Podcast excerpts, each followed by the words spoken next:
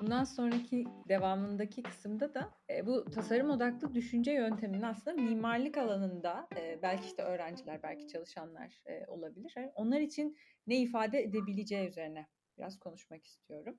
Kitabın başında özellikle vurguladığınız, benim de böyle kendi adıma önemli bulduğum bir nokta. Teknoloji ve imkanlar ilerledikçe diyorsunuz, geliştikçe bazı becerilerimizi daha az kullanır hale geliyoruz. Mesela bir bilinmeyenli problem çözüyoruz. Bunda bir sıkıntı yok. İşte akşam yemeğinde kaç kişi, böyle bir örnek var hatta, böyle kişi sayısı arttıkça malzemeyi de arttırıyoruz. Basit bir matematik yetiyor. Oran orantıyla hallediyoruz. Ki bu da zaten okulda öğretiliyor bize. Bunda da sıkıntı yok. Ama bu denkleme böyle bir iki bilinmeyen daha girdiği an afallıyoruz. Aynen. Bu da zaten benim anladığım karmaşık problem deniyor buna da. Evet. Peki tasarım odaklı düşünce burada bize ne sunuyor karmaşık problem çözmede? Tasarım odaklı düşünce sürecin en başına götürüyor sizi. Yani orada aslında o akşam yemeği örneği birçok aslında unik bir örnek. Hem Stanford'un hem IDEO'nun defalarca anlattığı da bir örnek. Design Thinking eğitimlerinin çoğunda da klasik de bir örnektir. İşte Interaction Foundation'da anlatır. Ama temelde herkesin yaşayacağı bir problem olduğu için basitçe ben de kitabın içerisine bu örnekten gittim. Ama bizim ülkemizde baktığınızda iş biraz daha karmaşık. Yani ansızın bir misafirin gelip birdenbire konuyu daha kaotik hale getirmesi gibi düşünün. Ve akrabalık ilişkilerini ve daha duygusal, geleneksel ilişkilerin olduğunu düşünün. Design Thinking'in en büyük gücü zaten şu. Yani bir problemi çözerken yolda o problem genişleyebilir, farklılaşabilir, değişebilir. Yani bu her zaman var. Ve Design Thinking'in en büyük gücü şu. Bir kere yapılmaz Design Thinking. Problem yaptık, bitti, problem çözüldü diye bir şey yok. Devamlılık ister. Sonsuz bir döngüdür aslında. Sürekli olarak siz empati yapmaya devam etmelisiniz. Tanımlamayı sürekli geliştirmeye devam etmelisiniz. İnovasyon yapıyorsak sürekli olarak olması gereken bir şeyden bahsediyoruz. Örneğin Instagram'ın kaçıncı versiyonunu kullanıyoruz şu an bilmiyoruz. Instagram tam manasıyla bir design thinking görünüyor aslında düşündüğümüzde. Ama sürekli olarak bizden empati çıktısı, duygu çıktılarımızı almaya, yeni problemler tanımlamaya, problemleri geliştirmeye devam ediyor. Yüzlerce, binlerce developer hala projenin üzerine çalışmaya devam ediyor. Yani dolayısıyla sonsuz bir döngü içerisinde. Bu bakış açısıyla bakarsak biz konuya problem, yani problemler var, ihtiyaçlar var. Yani iyi ki problemler ve ihtiyaçlar var. Öncelikle böyle bakmamız lazım. Problemlere ve ihtiyaçlara avantaj olarak, bir challenge olarak, bir fırsat olarak baktığımızda konu değişmeye başlıyor. Benim de kitaptan anlatmaya çalıştığım şey buydu. Yani evet, insanoğlu teknolojiyle birlikte gelişiyor, değişiyor ama işte İngiliz bilim adamlarının açıklamasına göre 200 yıl önceki insan becerileri, şu anki insan becerileri arasında bir dağlar kadar. Bu giderek de değişecek. Çok basit. Şimdiki çocuklarımızın daha az zorlukla savaştığını, daha az zorlukla mücadele ettiğini düşünüyor ama birdenbire bütün medeniyetin yok olduğunu düşünüyor. Evet. Bütün teknoloji yok, elektrik yok. Kaçımız hayatta kalırız? Kalamayız yani. Ama 200 yıl önceki insanı siz tek başına atın herhangi bir araziye, hayatta fazlasıyla kalır. Oraya yeni bir medeniyet inşa eder. Aslında o yüzden daha güçlü eski insan bize göre. Bahsettiğim konuda biraz da buydu. Tekrar bu tarafa doğru gelecek olursak Design Thinking'in değişken problemlere karşı gücü de aslında buradan geliyor. Empati diye başladık konuya. Siz empati yaptınız, tanımlamaya geçtiniz, problemi tanımladınız, fikir üretmeye başlıyorsunuz. Fikir üretirken baktınız ya bu fikirlerden hiçbiri gerçekten bizim istediğimiz çözüm değil. Ya da tam fikri ürettiniz, prototipe geçeceksiniz, hop problem genişledi, değişti. Tekrar tanımlama ve empati aşamasına geri dönebilirsiniz. Evet. Yani ya da siz fikir aşamasındayken empatide bulduğunuz bir bulgu, bir içgörü ortadan kayboldu, yok oldu. Yerine yenisi geldi. Yani ortadan problem tamamıyla kalkabiliyor bu arada. Yani siz bir problemi çözmeye çalışıyorsunuz ama bir bakıyorsunuz firmanın böyle problemi kalmamış. Konu çözülmüş. Yani işte pandemi girince böyle olmuştu işte. Ofisler için çok büyük bir daha fazla personeli ofislerin içerisinde nasıl çalıştırabiliriz? Elektrik, enerji verimliliği konuşan, bunun için Design Thinking projeleri yürüten çok büyük bir firma, büyük plazaları, büyük kuleleri kiralamayı düşünen bir firma pandemiyle birlikte projesini yarıda bırakmak zorunda kaldı. Çünkü uzakta şu an o firma bir sürü kuleyi boşalttı ve remote çalışmayla daha doğru gidiyor. Yani eğer o firma pandemi olmasaydı daha fazla fiziki alana, daha fazla fiziki mekana ihtiyacı olacaktı. Daha fazla personel ihtiyacı olacaktı. Ama şu an oturduğu yerden Zoom'la, herhangi online bir çalışmayla istediği iş modelini kurabiliyor. Yani Bu da mesela önemli bir örnek. Yoldayken bütün şartlar değişebilir. Savaş çıkabilir, pandemi olabilir. Dolayısıyla tekrar başa dönüp, tekrardan konuları ele alıp, tekrardan empati ve tanımlama, fikir, prototip, test aşamalarını tekrar yürütmeniz gerekir. Design thinking bir kere yapılan bir şey değildir. Bir kere yapılması beklenemez.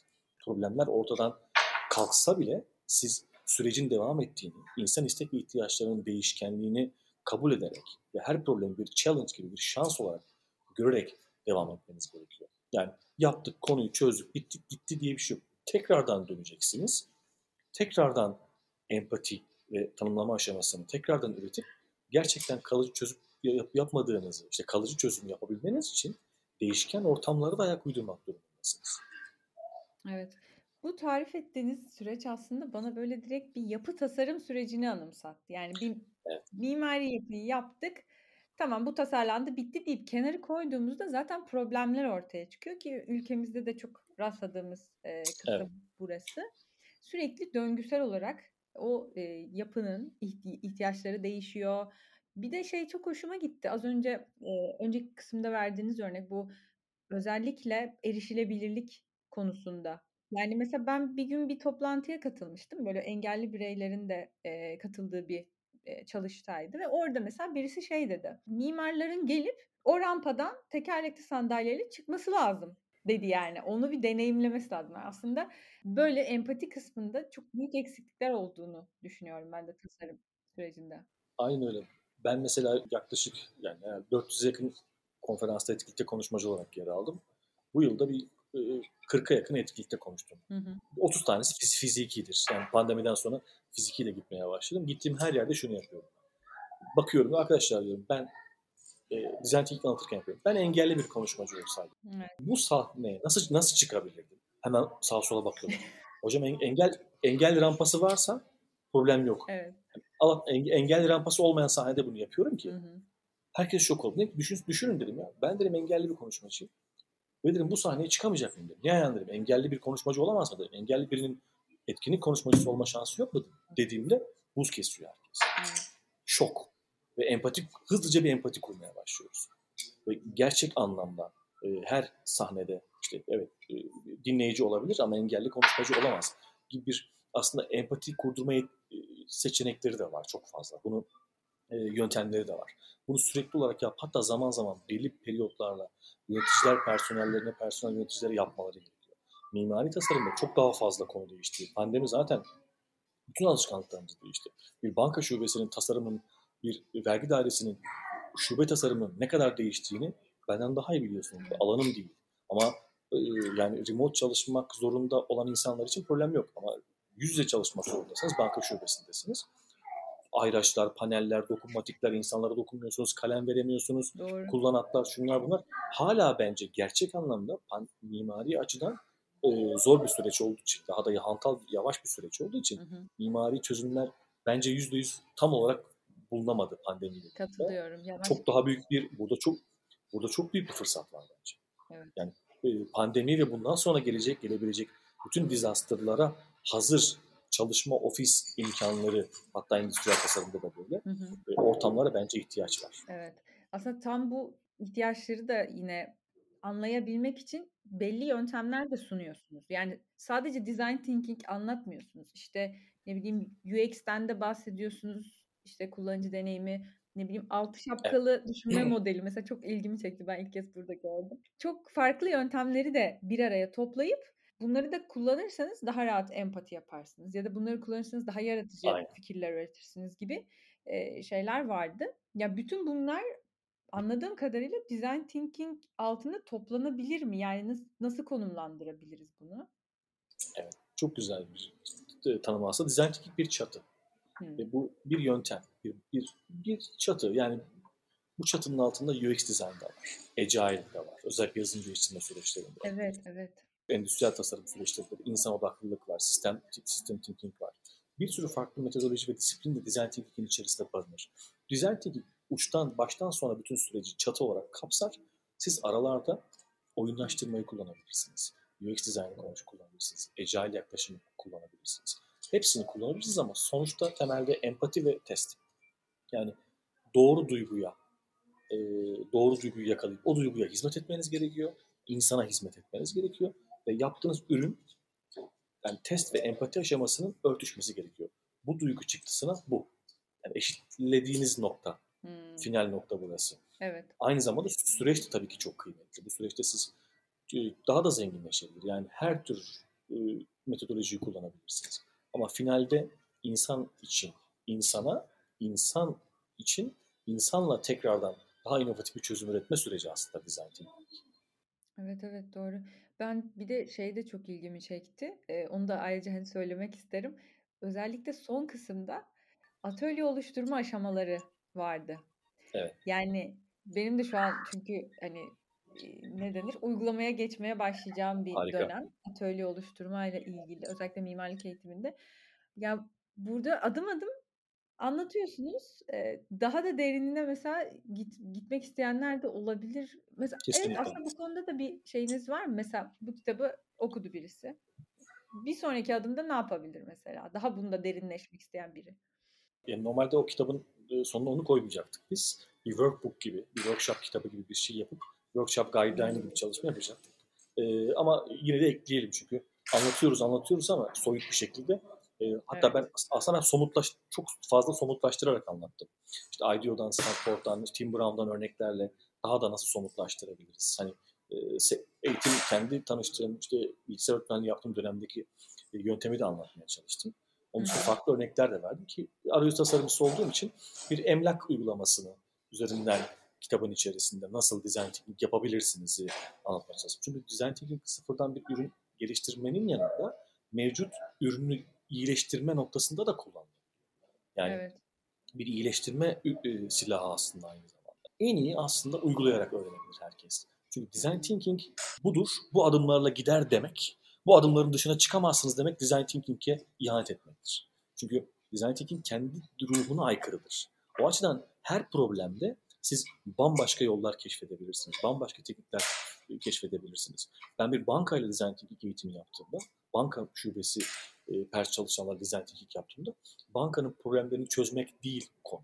Bu bankanın problemi. Ben banka şubesi çalışanlarının design thinking benimsemelerini ve süreci öğrenmelerini sağlıyorum. Evet. Ama bir golf aplikasyonu yaptığımda arayüz tasarımcısı, şu an bir sağlık uygulaması, mobil uygulaması tasarlıyorum ya da bir tur tatil sitesi tasarladığımda burada tam bir design thinking yapıyorum aslında. Hem problemi çözüyorum, problem için de sonunda bir ürün de tasarlayıp vermem lazım. İşte bunun içinde UX design var. Sonrasında yazılım sürecine geçilecek. UX ve Agile birleşecek. Ben bütün süreci takip etmek zorundayım. Evet. Design thinking. Çünkü benim işim burada bitti. Ben fikri verdim. Fikir bu. Testi de yaptım. Kesin çalışır bu deyip arkamı döndüğümde olmuyor. Benim ürün prototipi aşamasındayken orada fokuslanıp sonuçları almam lazım. Yazılımcı kodu yazdığımda testlere devam etmem. Test uzmanı testleri yaptığında ve son kullanıcı ürünü kullanırken verdiği yorumlarda, store'daki yorumlarda, Google'daki yorumlarda neye hizmet ettiğimizi, hangi sonuçları aldığımızı, bu süreci daha nasıl iyileştirebileceğimizi bileceğimizi takip etmem lazım. Sonra oradan aldığım dönüklerle tekrardan empati, tanımlama, fikir, prototip ve test aşamasını çalıştırmam gerekiyor diyeyim. Sürekli bir diri sonsuz bir döngü. Evet. Aynen. Mesela çok güzel bir grafik vardı. Design Thinking'i böyle sonsuzluk çizgisinde anlatır. Google'da bir görsel vardır. Google'da Design Thinking yazarsanız çıkar karşınıza. Budur. Design Thinking sonsuz bir süreçtir. Yani bir kere yapılan ve sonrasında hadi bitti denen bir süreç değildir. UX Design da keza böyle. Yani ki böyle olan süreçlerin hepsi kalıcı oluyor, inovatif oluyor. Design Thinking'i benimsemeyen, inovasyonu benimsemeyen, dijitalleşmeyi benimsemeyen her firma zaten yok oluyor. İnsan da yok oluyor. Yani bugüne yetişmek istiyorsanız insan odaklı, tasarım odaklı, inovasyon odaklı bakmalısınız ve yaptım, oldu, başardım, kazandım diye bir şey artık bu dünyada, bu devirde yok. Değil mi? Kesinlikle. Şimdi biraz daha böyle mimarlık fakültelerine inmek istiyorum. Bir sonraki sorumda. Evet. Şöyle, ben de şimdi oradan geldiğim için herhalde. Hocalar bana düşman olsun istiyorsun. Öyle demeyelim ama yenilikçi düşünceye biraz yeni fikirlere alan açmak belki bilmiyorum. Fark ettim.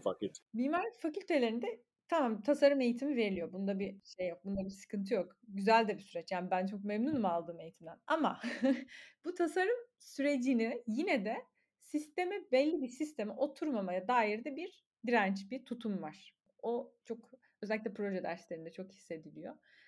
Yani buna bilmiyorum ne denir. Hani şimdi yani yeni nesil anlayışlara karşı hani geleneksel bir eğitim biraz da ya hani mimarlık çünkü. Yani kaç yıllardır hani olan bir şey. Daha böyle biraz eskiye de dayandığı için somut, çok da somut. Aslında verdiğin örnek, kurduğun cümleler problemin bence kaynağını tam olarak anlatıyor. Değil çünkü mi? Estetik, teknik kaygılar, estetik kaygılar. Sonra işte geleneksellik gibi çiviler çakıyorsun. Hı-hı. Yani tasarımcılık, yaratıcılık en nihayetinde esnek bir şeydir, özgürdür. Sen o özgür olması gereken sürece çiviler çakıyorsun. Evet. Estetik kaygıyla, teknik kaygıyla ve geleneksellikle kesinlikle böyle olması gerekiyor. Ama insan değişiyor. İnsan istek ve ihtiyaçları değişiyor. İnovasyon zaten birdenbire olmaz. Sancılı bir süreçtir. Hmm. Yani mimari tasarımda inovasyon yapmak istiyorsanız kutunun dışında düşünmeniz lazım. Thinking out of the box. Evet. Kutunun dışında düşünmek de kolay bir şey değil. Bunun bedelleri vardır. Zordur, zahmetlidir. Hani ve dikkat edersen kutunun dışında düşünmeyen, bu cesareti göstermeyen hiç kimse efsane olmuyor. Doğru. Yaratıcı düşünce cesur işidir biraz. Cesarettir. Yine Yaratıcı Özgüven kitabını okumanızı öneririm. Mutlaka sen de okumadıysan oku. David Kelly ve Tom Kelly'nin kitabıdır. Yaratıcı düşünceyi engelleyen bir süreci bir odanın içindeki yılanlara benzetiyor. Hatta bir psikoloji sürecinde bir psikoloğun uyguladığı bir süreçten bahsediyor.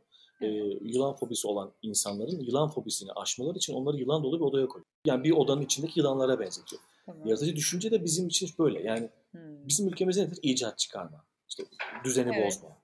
Farklı bir şey yapma. Otoriteyi sarsma. Oturduğun yerde. Aynen. Şimdi sizde iş daha da şey. Yani şimdi işte mühendis tarafı var, teknik tarafı var. Biraz karışık, evet. İnşaat tarafı var, belediye tarafı var, izin tarafı var. 40 bin tane yılan var odanın içerisinde. Şimdi bu kadar yılanın içerisinde yaratıcı düşünceye tabii ki çok da fazla fırsat kalmıyor. İstediğin kadar özgür ve yaratıcı düşün. Sen yaptığın, tasarladığın hayalindeki mimari ürünü %100 bu projeye uygulayabiliyor musun? %100 uygulayamıyorsun. Belediyeden izin çıkmıyor, o çıkmıyor, bu çıkmıyor. Evet. Ama ben de şu an zihnimdeki yılanları sana anlatmaya çalışıyorum. Hı. Tam %100 bir yaratıcı özgüvene sahip değiliz biz ülkemizde. Evet. Bazı mesleklerde de böyle. İşte bu yaratıcı özgüvene sahip olduktan sonra aykırı düşünen, kutunun dışında düşünen insanlar gerçek anlamda fark yaratıp wow etkisi yaratıyorlar. Kesinlikle yaratıcı özgüven kavramı çok hoşuma gitti. Evet, harika bir kitaptır. Kitabın adıdır bu arada. Evet, yani o kitabı da mutlaka okuyacağım. Teşekkür ederim önerdiğiniz için de. Rica ederim. Yani bir de işin ters tarafı var. Şimdi mesela bu proje eğitimlerinde özellikle, yani proje derslerinde bir şey tasarlanıyor ama mesela hoca böyle bırakıyor öğrenciyi, salıyor okyanusun ortasında. Hani orada tamam, bu kötü bir şey değil. Yani adım adım kendisi böyle boğuşarak keşfetsin istiyor. Hani genellikle öyle başlıyor ama okyanusun ortasında kaybolan öğrenci, iki seçeneği var. Yani birisi bayağı boğulacak falan bir şeyler. Kendince bir yöntem olacak ama bazı öğrencilerde de şu oluyor. Ben nasıl buradan kaytarırım? Kısa yoldan nasıl, kısa yollara başvurarak işte nasıl yırtarım? Nasıl atlatırım? Şimdi bu da hani öylesine hani belediyeden geçsin diye çizilen tasarımlara kadar gidiyor. Şimdi böyle de bir problem var. Ya yani bunu da mesela hani tamam, okyanusun ortasına bırakalım. Kutunun dışından daha başka bir şey bence bu. Yani hiç boşlukta kalmak. Evet, daha berbat. Bir yöntem, bir şey olması yani. Yani şöyle bir örnek vereyim. Hatta şöyle bir öneride bulunayım. Şimdi yaratıcılık gerektiren mesleklerin hepsinin ben usta çırak ilişkisiyle ancak tam manası öğrenilebileceğine, gelişebileceğine inanıyorum. Hı hı. Dolayısıyla arkadaşlarımız önerim şu. Evet, kutunun dışında düşünsünler, yaratıcı olsunlar. Belediyeyi onu bunu çok umursamasınlar. Yeter ki mimari tasarıma çığır açsınlar gibi düşünce evet, okey. Ama deneyimden daha kıymetli bir şey yok bu dünyada, biliyorsun. Dolayısıyla usta çırak ilişkisi burada bir öğrencinin ya da bir çırak tasarımcının gidebileceği en güvenli yol, hatta en değerli yollardan bir tanesi. Hı hı. Kendilerini çok iyi bir usta bulsunlar. Bir ustanın üzerinden izlerini takip ederek gitsinler ya da bulmalarını bekliyorum. Bir ustanın izinden gitmek de çok kıymetli bir yol. Evet. Bu ustanın izinden giderken ufak ufak, yavaş yavaş kendi yolunu, kendi özgün yaklaşımını bulduğunda, elbette ki dünyanın her yerinde bu arada belediye var. Biz hani ülkemiz için söylemiyoruz. Her yerinde geleneksel tasarım var, kaygılar var. Avrupa'da daha büyük şey, daha katı kurallar var mimari tasarımda. Bildiğim kadarıyla, ahkam kesmiyorum ama kültürel yaklaşımlar var. Hani 3 santim çıkamazsın, 5 santim çıkamazsın. Bizde kaçak kat çıkmak çok kolay. İstediğin binayı yapmak çok kolay. Esneyiz. Tabii hani orada çok daha evin içinde tadilat yapmak için bile 40.000 yerden izin alman gereken bir süreçten bahsediyoruz. Dolayısıyla usta çırak ilişkisinin yolundan gidip yaratıcılık özgüvenlerini geliştirirlerse belli ölçekte ve kendilerine bir deneyim sahası oluştururlarsa, küçük küçük de olsa, deneyimin küçüğü büyüğü olmuyor. Küçük role play'ler yapmak lazım. Ben bunun çok büyük faydasını gördüm. Yani bir web sitesi yapmam gerekti. Yani bir web sitesi tasarlıyorum. İlla bir web sayfası tasarlamam için benim iş almam gerekmiyor. İç motivasyon. Yani illa harika bir bina tasarlamanız için çok büyük anlaşmalar yapmanız gerekmiyor. Tasarımcı biraz kendini böyle beslemeli. Yani sadece para kazanmak için, sadece ünlü olmak için tasarım yaptığınızda başka bir şey oluyorsunuz. Tasarımcı olmuyorsunuz. Evet, evet. Çok güzel söylediniz gerçekten. Ve son sorum da şuydu aslında ama... Cevapladım mı? Evet, evet, onu diyecektim. Yani hani aslında bütün... Podcast boyunca bu soruya cevap verdiniz. Soruyu da söyleyeyim ama yani. Hani tamam. Tasarımla mühendisliğin böyle iç içe geçtiği bölümlerde okuyan veya bu alanda çalışan birisine bu anlayış okulda görmediği neyi katabilirdi sorum. Evet. Ama yani çok güzel bir toparlayıcı oldu. Ama eklemek istediğiniz bir şey varsa tabii ekleyebiliriz. Tabii ki şöyle, ben şunu da söylüyorum aslında mühendislikle ilgili konuda. Özellikle örnek verdiğim şey. Sokakta işte bilgisayar mühendisliği bir meslek yok. Okulda okuduğunuz bölümün sokakta mesleki olarak karşılığı olmayabiliyor. Önemli olan sizin bu konuda kendinize okurken bir meslek ediniliyor olmanız. Ya da bir mesleğin bugün 8-10 tane dala ayrıldığını biliyoruz. Mesleki deneyim kazanmak bu anlamda. Üretken kalmak çok önemli. Yani illa para kazanmayı beklememek gerekiyor. İlla mezun olmayı beklememek gerekiyor. Bir şeyler üretmek için. Yani insan içinden gelen bir üretkenlik, bir yaratıcı özgüven, işte gene oraya dönüyorum. Yaratıcı özgüven olduğunu, yani icat çıkardıklarında saçmalama lüksü olduklarını bildiklerinde işler değişiyor. Design Thinking'in son cümlemi söyleyeyim. Design Thinking'in en kıymetli tarafını da biliyor musunuz? Fikir oturumunda biz insanlara yüzlerce binlerce fikir üretiriz ve insanlardan saçmalamalarını rica ederiz. Evet. Saçmalamak, yaratıcılığı geliştiren en kıymetli şeylerden bir tanesi. Lütfen saçmalamayın. Utanmayın, sıkılmayın. Rahat davranın. Saçmalayın ki daha yaratıcı fikirler bulabilin. Hatta aykırı fikirler var. Biz antitez de oluştururuz. Deriz ki en iyi fikri bulduk, bir de hadi şimdi de en kötü fikri bulalım. Saçmalayalım. İnanın bana finalde daha iyi, daha kalıcı, daha sağlam düşünceye sahip olmaktır. Bir karara vardığınızda o kararın gerçekten çok iyi bir karar olduğunu ne zaman anlarsınız? Daha kötü bir kararı, daha kötü bir yolu gördüğünüzde. Evet. Bir yoldan gidiyorsunuz. Ya keşke öbür yolu seçseydim dediniz. Bir baktınız öbür yoldan çok büyük bir kaza oldu. Eminsiniz ya o iyi ki bu yolu seçmemişim, bu yolda eminmişim demeniz gerekiyor. O yüzden ufak tefek de olsa size bir ön test aşaması sağlar. Saçmalamakta fayda var. Özgüveni arttıran en kıymetli şeylerden bir tanesi bu. İcat çıkarın, saçmalayın, bol bol da üretin ve deneyim kazanılır. Son cümlem bu olsun. Harika. Çok çok güzel bir kapanış oldu. Süper. Sevindim buna. Ağzınıza sağlık. Çok teşekkür ederim gerçekten. Ben teşekkür ederim. Rica ederim. Kaygıyla, merakla, keyifle bekliyorum. Bir bölümün daha sonuna geldik. Son 2 bölüm benim için gerçekten çok ufuk açıcı oldu. Dilerim sizler için de faydalı olmuştur. Sonraki bölümlerde ve diğer bölümlerde görüşmek üzere. Takipte ve hoşça kalın.